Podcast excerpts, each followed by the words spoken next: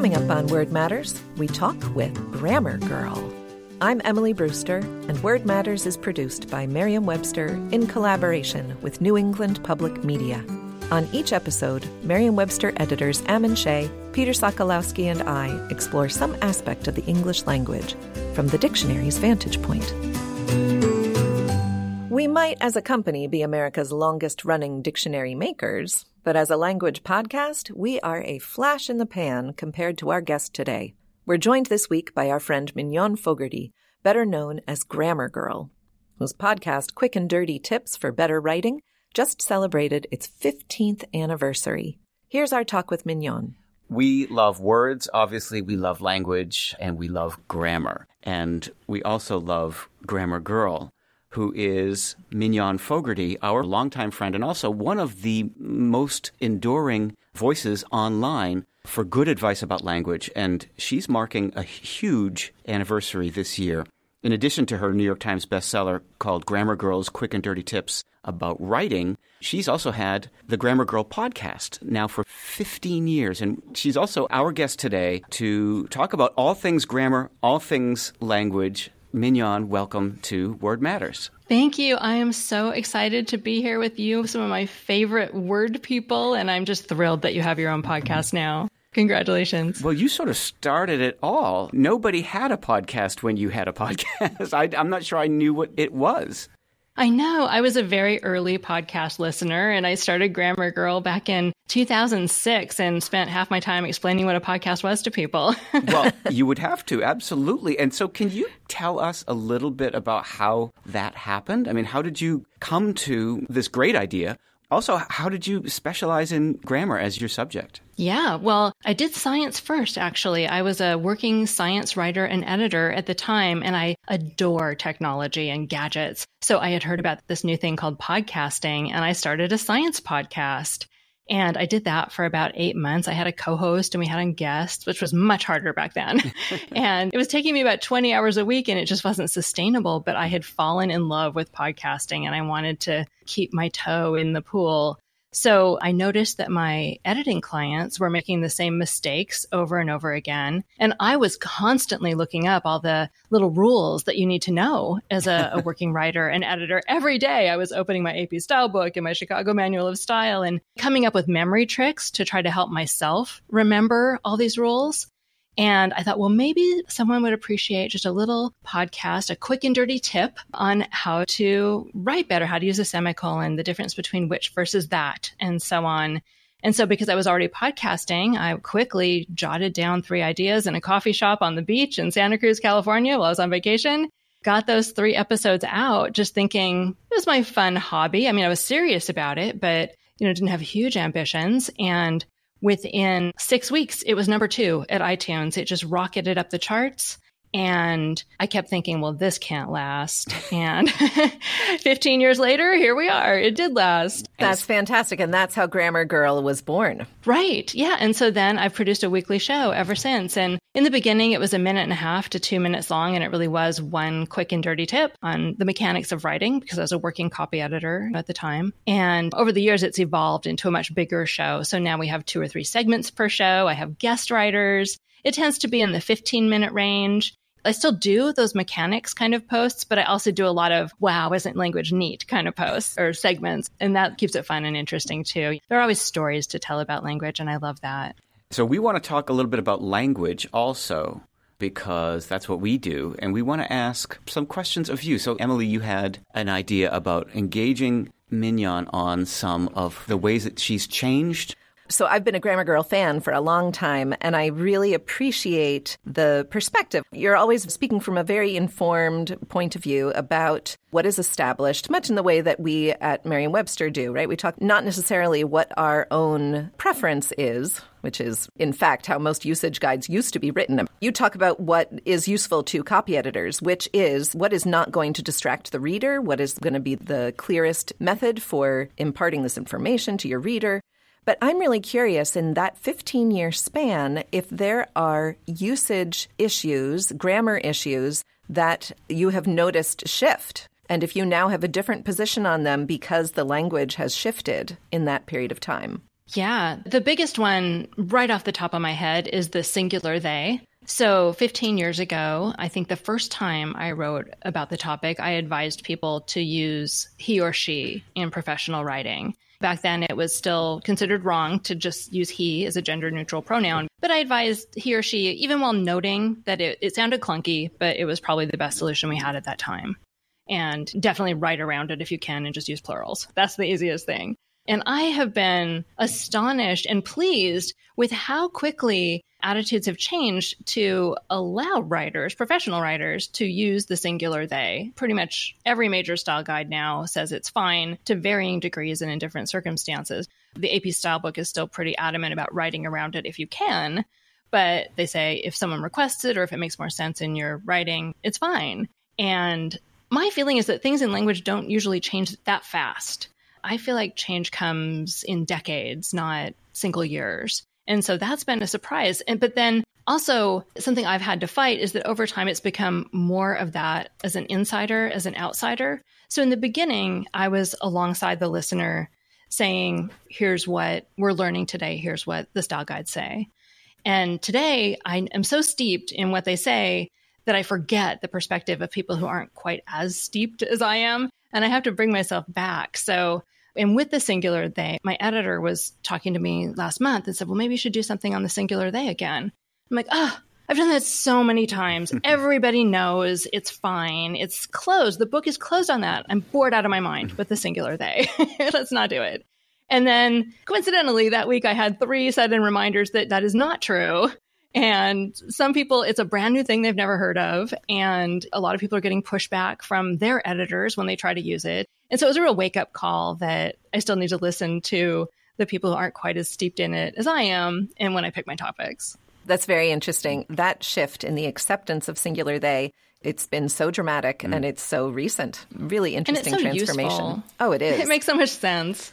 One of the things I was curious about because you have this huge body of knowledge of what the current trends are in terms of editing, are there any kind of accepted style book prescriptions of which you think, oh my God, that's just such a ridiculous thing? You reminded me when you were talking about the AP style book is that until 2018, AP style book insisted that two objects must be in motion before they collide. A moving train cannot collide with a stopped train.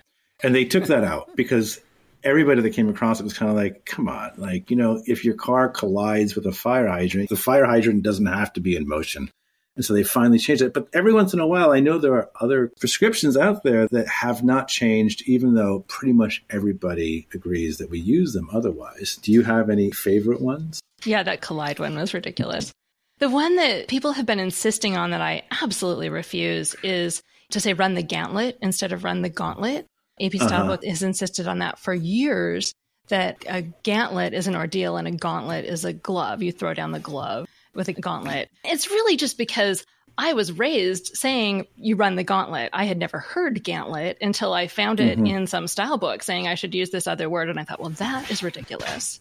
so that is one small place where my opinion has trumped what the style guides say.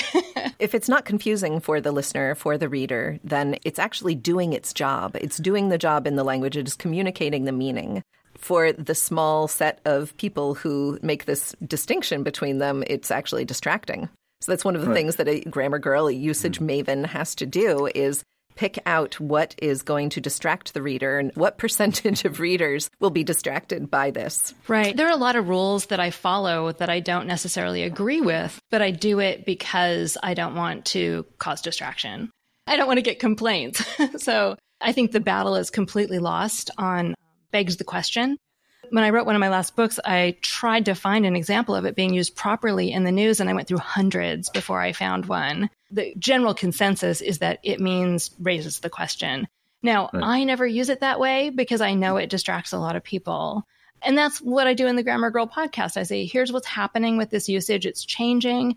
But I still think today that if you use it, it's going to be more distracting than not. And it's easy enough to come up with an alternative like raises the question. Right. I wrote about begs the question not too long ago also and had the same experience of having a very difficult time finding any published evidence of the historical use of the phrase. One of my favorite kinds of complaints, because we get complaints about language all the time, is when we often hear people say, I hate this particular misuse of a word everyone does it. And it kind of ignores the fact that if everyone does it, it is no longer a misuse. it may be an ungainly way for language to change, but it is an entirely legitimate form of linguistic shift. And I've always admired that you take such a kind of level headed, commonsensical approach to this as a usage guide, that you are not in any way dogmatic about usage. You're entirely about clarity and in that sense, it's always been so useful. I checked your site so many times. Thank you. You know, it's interesting you brought that up because I did a TEDx talk a few years ago and, you know, they asked me, what is the one thing you want to communicate to the world about language? And oh, that was a tough question.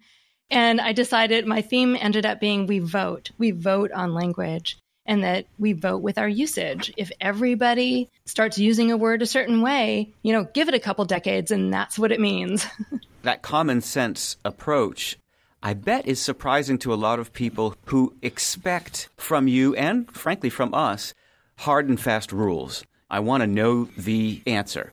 And often it has to do with things like taste or tradition or usage, none of which are grammar or rules. They're kind of something outside of that. They're something cultural almost. And preferences are not the same thing as rules. So that I think is a refreshing part of what you do. I am sympathetic because having been an editor, like you just want an answer. Do Absolutely. I change this word or not in the document I'm working on? So I like to run through all the options and the history. Ultimately, I try to give people my best recommendation.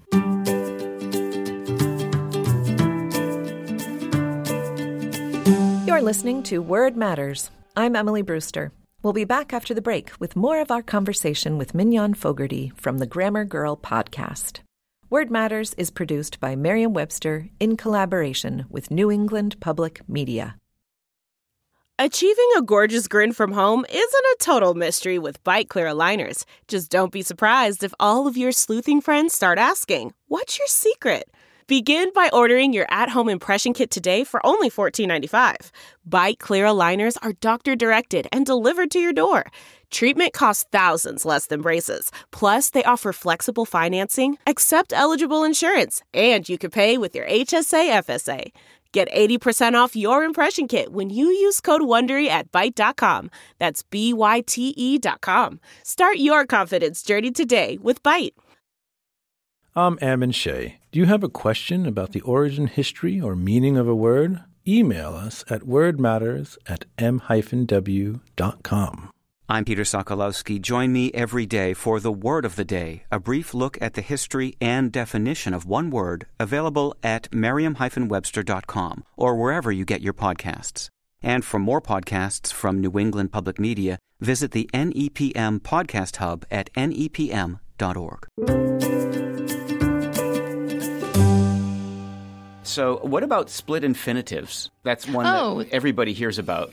It's so funny. There are a couple of things when people hear I'm grammar girl say, oh, don't split infinitives, mm-hmm. don't end a sentence with a preposition. And I'm not sure they even know what it means. It's like a, a panic response. Yeah. yeah, splitting infinitives, that's one thing that the AP style book sort of said was wrong for far longer than I would have expected. They didn't say it was wrong, but they sort of advised you to avoid it when possible. And sometimes it's awkward, but I think native English speakers have a good sense of what sounds awkward and what doesn't often splitting an infinitive makes a better sentence than not splitting an infinitive. So for native English speakers, especially when that comes up, it's not a real rule. Just follow your ear. Yeah, you know, I think our modern way of communicating these things allows us to provide nuance that our forebears did not actually have. When you think about the grammar usage books that were written in the 19th century, they didn't provide nuance because they were constricted to a degree by just the realities of publishing.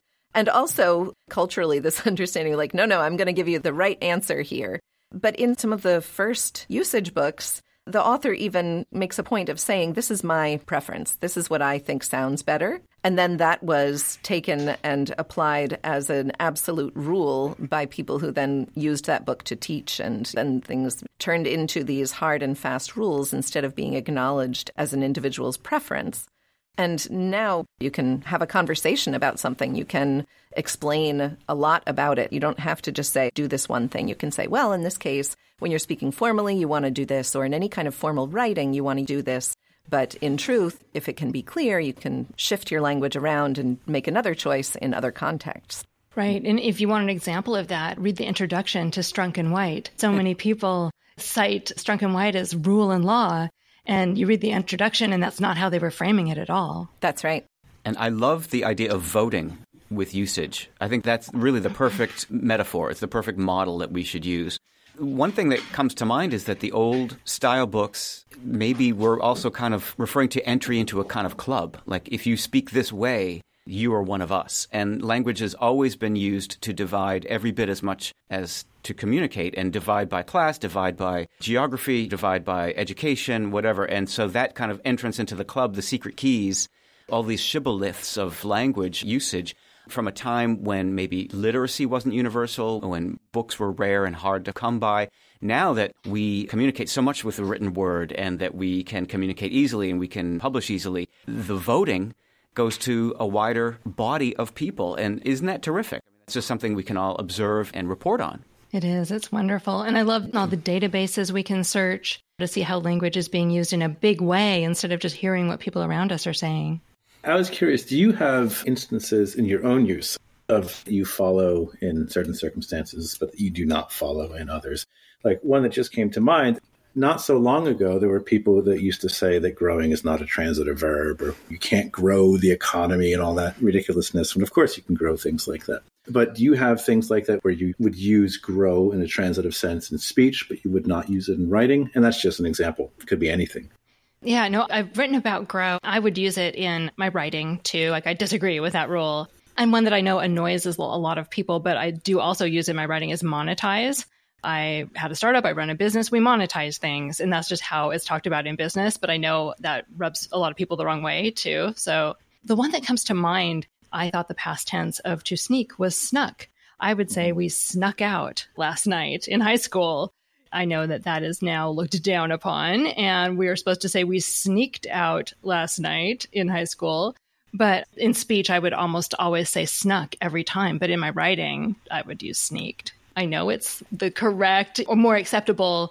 That's one thing that over the years I've tried to get away from correct and incorrect mm-hmm. and use words like more acceptable. So I know sneaked is more acceptable, but when I'm talking to a friend, I'm almost certainly going to say snuck. I use snuck for everything. I use snuck also.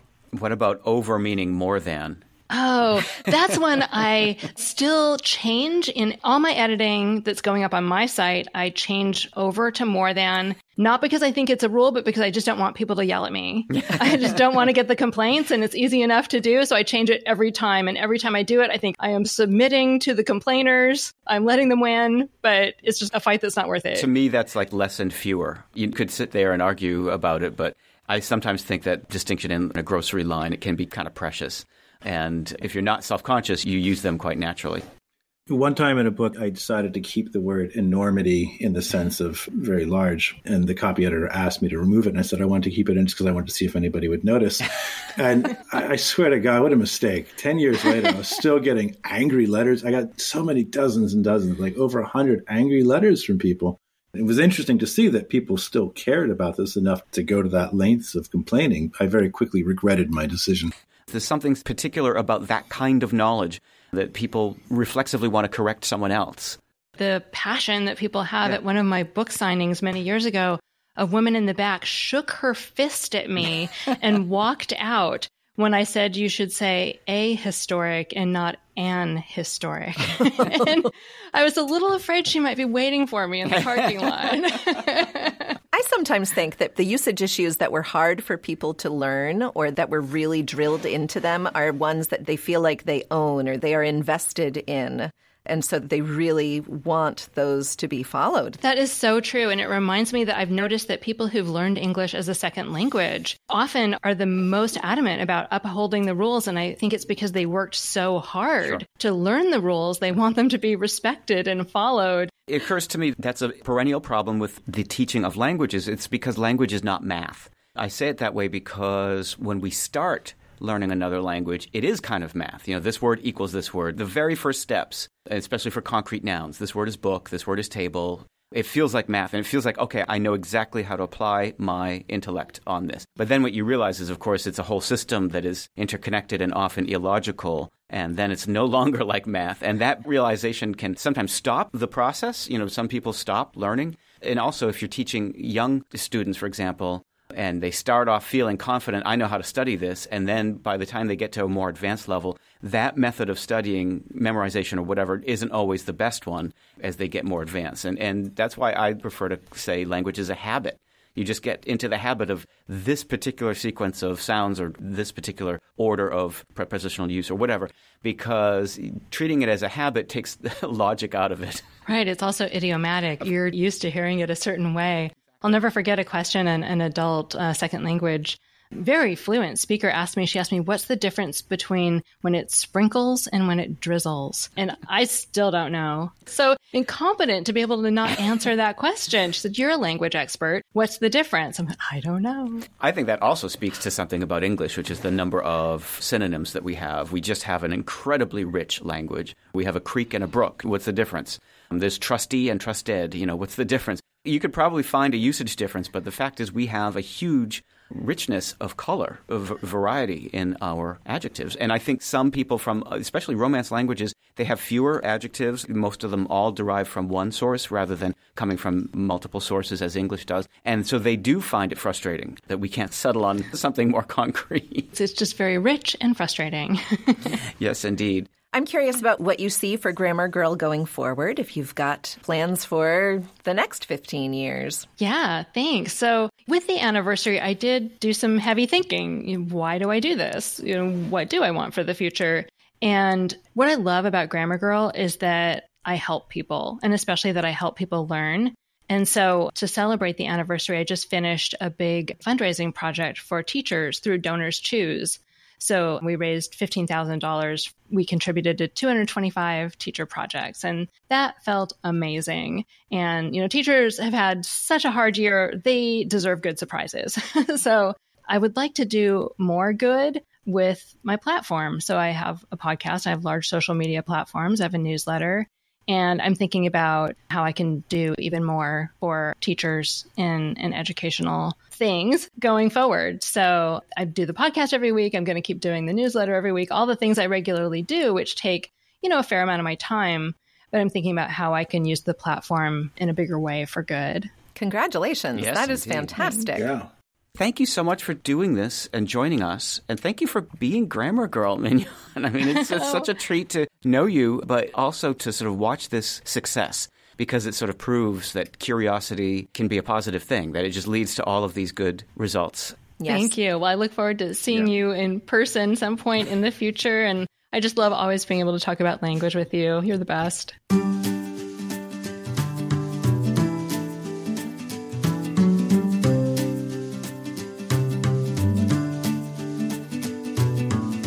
Let us know what you think about Word Matters. Review us wherever you get your podcasts or email us at wordmatters at m-w.com. You can also visit us at nepm.org. And for the word of the day and all your general dictionary needs, visit merriam-webster.com. Our theme music is by Tobias Voigt. Artwork by Annie Jacobson. Word Matters is produced by John Voci and Adam Maid. For Peter Sokolowski and Ammon Shea, I'm Emily Brewster. Word Matters is produced by Merriam Webster in collaboration with New England Public Media.